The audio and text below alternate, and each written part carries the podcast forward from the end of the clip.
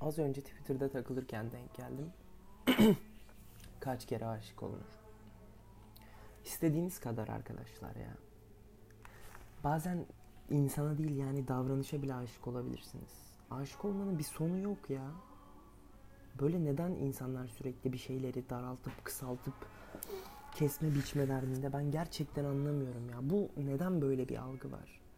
Nasıl ya? İnsan nasıl neden çeşitlilikten bu kadar uzak? Nasıl bu kadar sığ yaşıyoruz? Bu kadar kıyaslıyoruz insanları birbirleriyle.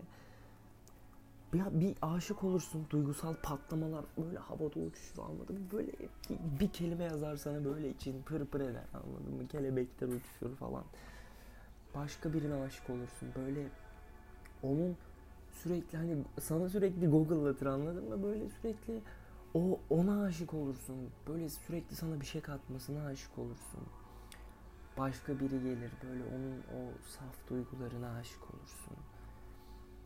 Ve hiçbirini birbirleriyle birbirleriyle hani kıyaslamaya böyle çalışmamak lazım. Tabii ki herkes bunu yapıyordur ama hani doğru olan kesinlikle bu şekilde değil diye düşünüyorum en azından.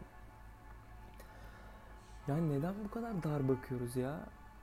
Hani işte ay, yok bir kere aşık olunur da sonra işte gerisi onun bilmem nesidir de falan filan.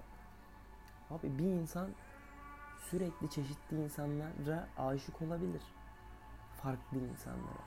Bir tanesi kafasında kurduğu bir insan profili vardır ve o profildeki insanlara aşık olabilir.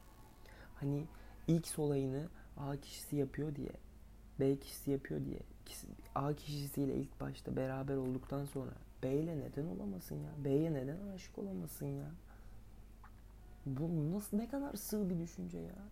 Yok işte aklımdaki de carttı curttu. Ne bu ne kadar saçma ya. Arkadaşlar yani aşk sınırsız her anlamda deniz gibi ya.